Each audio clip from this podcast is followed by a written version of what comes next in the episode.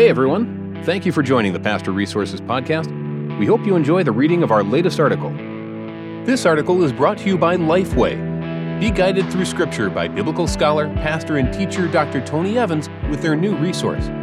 Learn more at the end of this reading. Ask the Right Question Getting Rid of Why by Robb Hiller, author, CEO, leader, and coach. If you have been impacted this year by COVID, you may have found yourself at times asking, Why is this happening? Why now? Or why do some businesses get to prosper while others aren't allowed to open? Why? We are all asking these types of questions today and are struggling with the answers, leading to frustration, anger, and sometimes hopelessness. Yes, we may know that God somehow has a purpose, but that knowledge does not negate the feelings and reality of what is happening to us. There is help in a new book I wrote called The Power of Three Beat Adversity, Find Authentic Purpose, Live a Better Life. Just released by Tyndale House Publishers. I had no idea when I began writing this message two years ago how timely it would become. In April 2017, I went to the club to exercise with the idea of playing golf once the snow melted.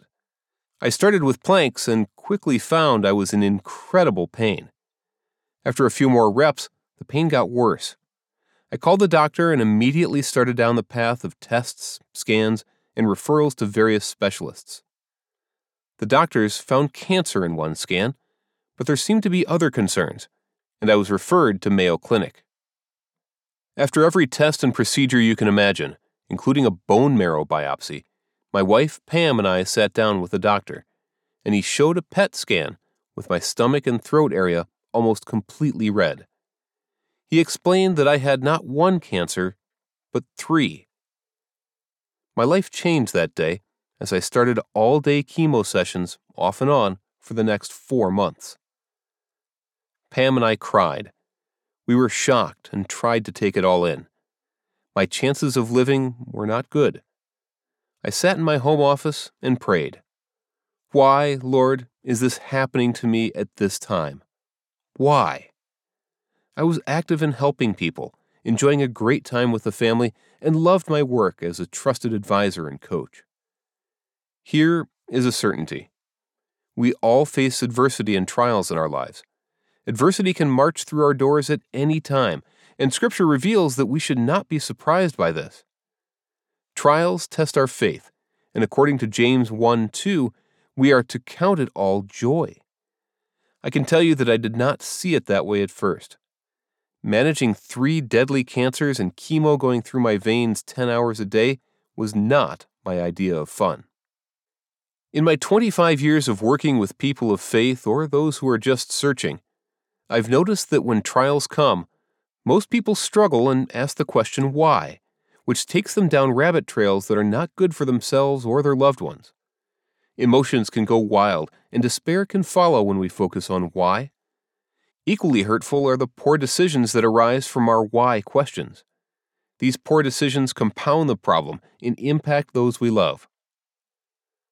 A better approach is what I have taught for the past 25 years to thousands of people. Rather than asking why questions, we can move forward to a better place with what and how questions.